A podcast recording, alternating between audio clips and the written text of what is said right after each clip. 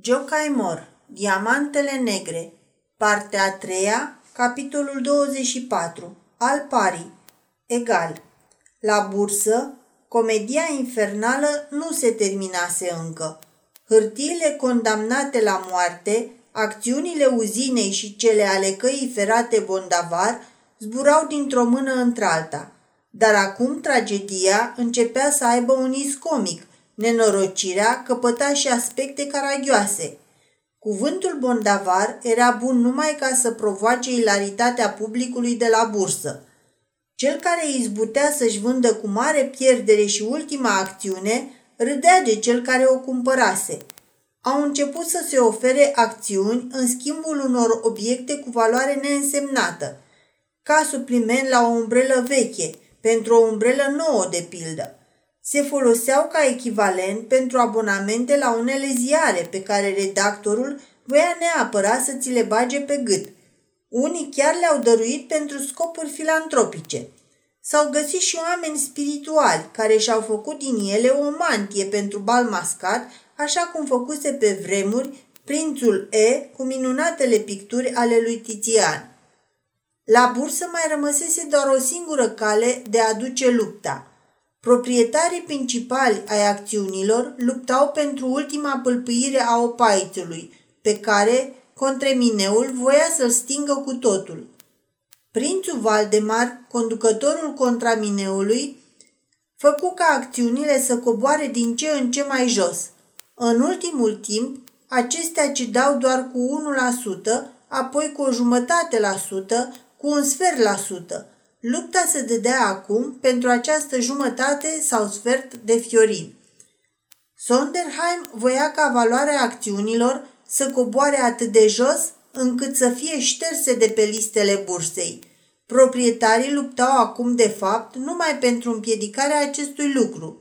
În ziua în care articolul domnului Rone a fost publicat în toate ziarele vieneze, și în care erau analizate din punct de vedere chimic substanțele găsite în apa fântânii din curtea castelului Bondavar după incendiu, articol care produse o mare senzație, prințul Valdemar a socotit că poate să le dea lovitura de grație celor de la Bondavar. A anunțat la bursă că în ultimele zile ale lunii va vinde acțiunile Bondavar cu 10 fiorini.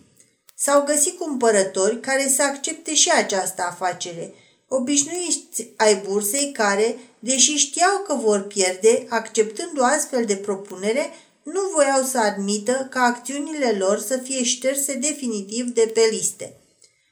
Prințul Valdemar izbuti până la prânz să primească oferte pentru aproximativ 5.000 de acțiuni. Acele acțiuni nu le avea nici el în mână, dar nici cei care se angajaseră să le cumpere. De fapt, nu voiau să le dobândească. Totul era doar un joc. Dacă până la sfârșitul lunii acțiunile aveau să coboare la șase fiorini, atunci urma ca ei să-i plătească diferența de 20.000 de fiorini, dacă aveau să urce cu patru fiorini, urmau să le plătească el lor tot atât. La prânz apăru la bară un agent care anunță cu o voce destul de sonoră că dincolo de balustradă se află un domn doritor să cumpere 500 de acțiuni bondavar la cursul zilei. Acest cuvânt produse o zarvă așa de mare de parcă cineva ar fi lovit cu barosul într-un pian. Râsete ironice, strigăte de mirare, urlete de bucurie, injurii, glasuri neîncrezătoare se ridicau de avalma în jurul barei. Cine e? A înnebunit? Acțiuni bondavar. Unde e omul acela? Agentul îl arătă. Era un om de la țară cu o înfățișare modestă. Se rezemase de un stâlp și contempla acea priveliște olimpică. A, ăsta e un clomp care vrea să ne păcălească, zise în zeflemea prințul Valdemar. Duceți-vă la el, spuse agentului, și întrebați-l cum îl cheamă. Vrem să cunoaștem numele celui cu care încheiem operațiile. Agentul se îndreptă spre el, schimbară câteva vorbe și se întoarse. Domnul vă trimite vorbă că numele lui este 100 de mii de fiorini. Banii vorbesc. Și arătă 10 cecuri, fiecare în valoare de 10.000 de fiorini. Cine dă 500 de acțiuni bondavar? întrebă necunoscutul. Această întâmplare provocă o adevărată revoluție la bursă. Lumea care, cu puțin timp înainte, părea atât de liniștită, din care se ridicau doar câteva voci, s-a destrămat dintr-o dată. Credul sau increduli năvăleau spre acel necunoscut, îl încurajau, îl asediau cu zeci de întrebări, îi întindeau unii peste capul celorlalți carnetele lor pentru încheierea tranzacțiilor. Străinul privi cu deosebită răceală toată această hârmălaie și îndemnă pe cei care se înghesuiau să stea de vorbă cu agentul lui să încheie operațiile cu acesta. În sfârșit, prințul Valdemar își făcu drum prin mulțime până la necunoscut. Cu o impertinență ostentativă, trăgându-și pălăria pe ochi și băgându-și mâinile în buzunarele vestei, îl întrebă, Domnule, prin prezența dumneavoastră ați provocat o adevărată revoluție. Aș putea afla numele dumneavoastră?" Numele meu e Berend Ivan," spuse străinul, sprijinindu-se mai departe cu umărul de stâlp.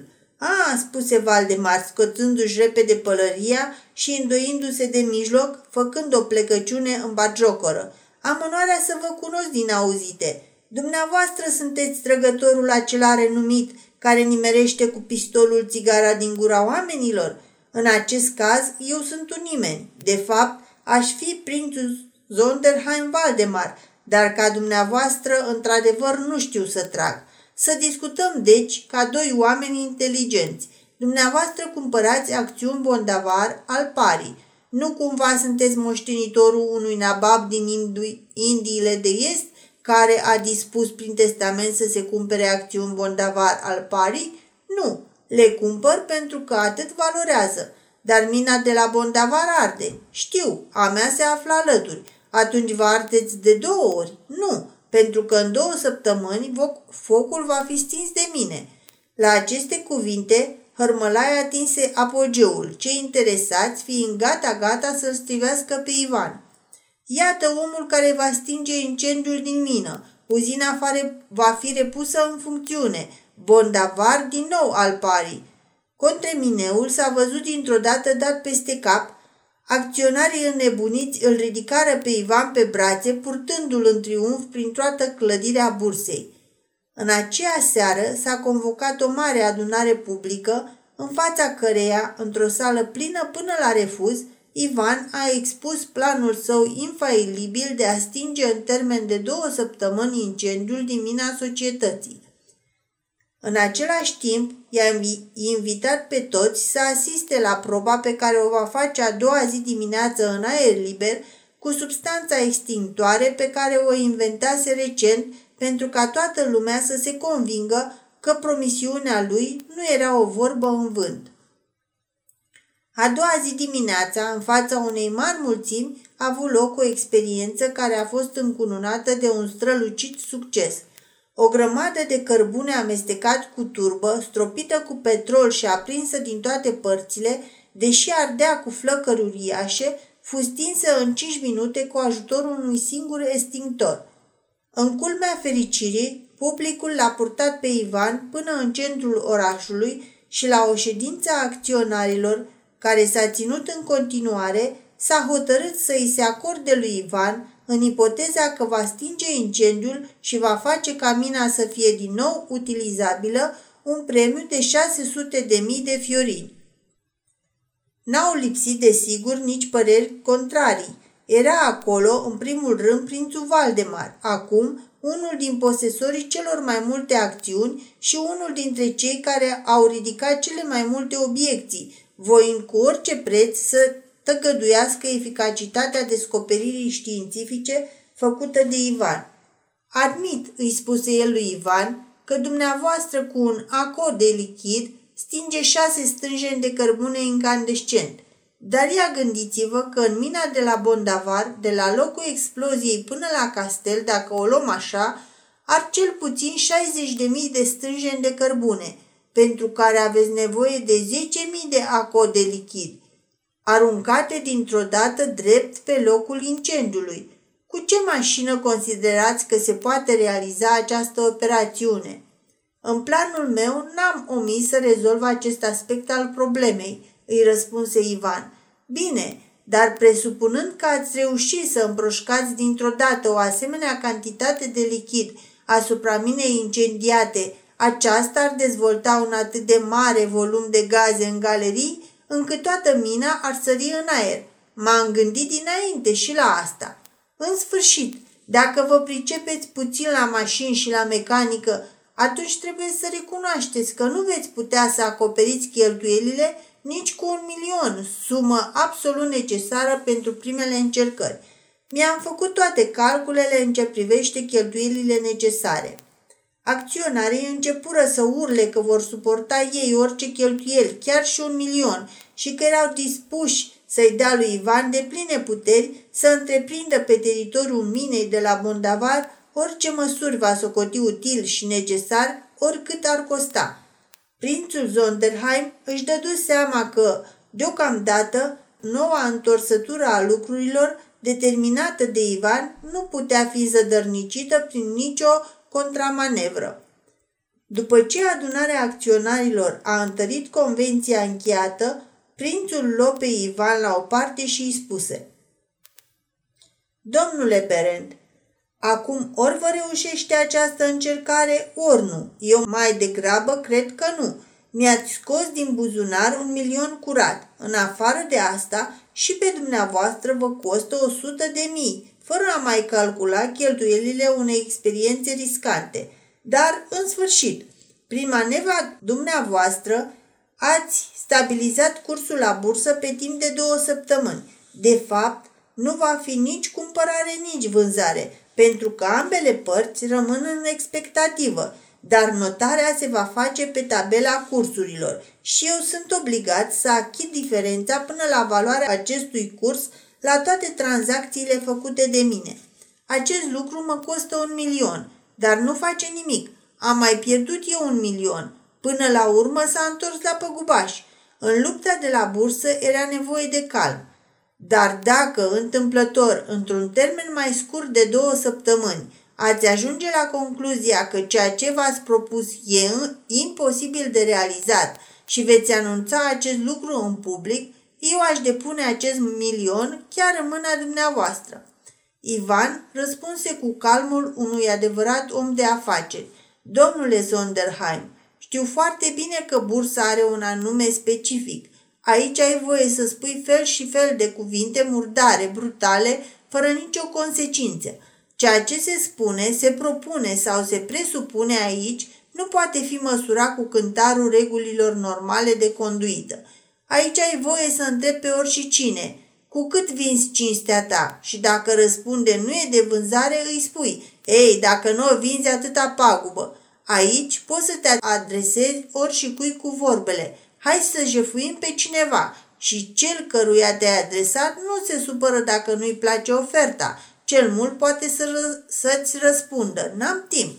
Aici, dacă te bagiocorește sau te scuipă cineva, dacă îți dă cineva în cap de ți infundă pălăria peste ochi, nu e nicio rușine. Omul se întoarce într-o parte ca și cum n-ar fi auzit nimic se șterge pe față, își îndreaptă pălăria și o pune din nou pe cap și peste un ceas pleacă braț la braț cu adversarul. Nimeni nu spune că s-au certat. A fost doar o mică divergență între ei și asta a dat naștere la o atmosferă prea animată. Așa că la ceea ce domnul Zonderheim, regele bursei, i-a spus acum negustorului de cărbuni din Valea Bondei, acesta îi răspunde doar atât. Nu se poate lua în considerare dar să se păzească prințul Zonderheim să repete această ofertă în fața lui Berend Ivan, dincolo de pragul bursei. Prințul Valdemar dădu să râdă. Știam asta prea bine. Am avut onoarea să aud de multe ori numele dumneavoastră și dacă mă port frumos, să știți că nu-i degeaba. Dumneavoastră ați fost cândva protectorul meu pe lângă o doamnă frumoasă, nu cunosc motivul pentru care ați procedat așa, dar principalul e că așa a fost. Toată lumea știe. Ați renunțat și la propriile dumneavoastră pretenții, deși aveați dreptul să le mărturisiți acestei doamne minunate, dar totul a fost în zadar. Până la urmă, ea a ajuns soția unui om de nimic. Ei, acum e tot una. Intervenția dumneavoastră, inexplicabilă, dacă n-a izvorât dintr-un calcul mercantil, nu putea să pornească decât dintr-un puritanism născut și eu n-am să uit niciodată. Dacă femeia aceasta, aceea frumoasă v-ar fi ascultat atunci, astăzi nu s-ar scoate din fântâna de la Bondavar apa fierbinte pentru băi de sulf, pentru că n-ar fi ieșit nimic din toată afacerea asta. Deci, oricum am vorbit dincolo de pragul bursei, eu îmi notez în agenda propunerea ce v-am făcut. Dacă reușiți să stingeți incendiul din mină, primiți 600 de mii de fiorini. Dacă nu reușiți, primiți un milion. Acționarii, văzând că Valdemar vorbește foarte mult cu Ivan, se năpustiră cu toții asupra lor. Niciun teclă-meclă, domnule prinț, lăsați-l în pace pe omul nostru. Le era frică să nu-l ademenească, făgăduindu-i ceva. Nu fiți geloși, strigă prințul. Vorbeam de o femeie frumoasă, căreia am făcut curte amândoi. Așa să-mi ajute Dumnezeu. Dar acționarii nu s-au lăsat păcăliți. Au ales dintre ei o delegație de trei persoane care să-l urmărească pe Ivan pas cu pas, să nu-l părăsească nicăieri, să mănânce cu el, să doarmă pe pragul camerei lui, să facă de straje sub fereastra lui, ca nu cumva dușmanul să ajungă la el. Și făceau toate acestea sub pretextul că vor să-i vină în ajutor să-l financeze cu sumele necesare. Ivan, împreună cu cei trei însoțitori, s-au întors îndată în Valea Bondei, aducând cu sine mașinile și muncitorii necesari pentru realizarea planului său. Cei trei aveau sarcina să trimită zilnic informații despre mersul lucrărilor. Unul dintre cei trei era domnul Spițase. Era necesar să fie și el acolo, fiind sluga cea mai credincioasă, cea mai grijulie și cea mai obraznică a societății anonime. Ultimul epitet ce i l-am atribuit nu constituie un semn de dispreț. În probleme financiare, bunul simț și rușinea sunt un mare defect, iar contrariul acestor trăsături este o însușire incomensurabilă. Deci ceea ce s-a spus a fost spus ca o apreciere. Pe acest domn Ivan îl va da de câteva ori afară pe ușă, dar el se va întoarce tot de atâtea ori pe fereastră.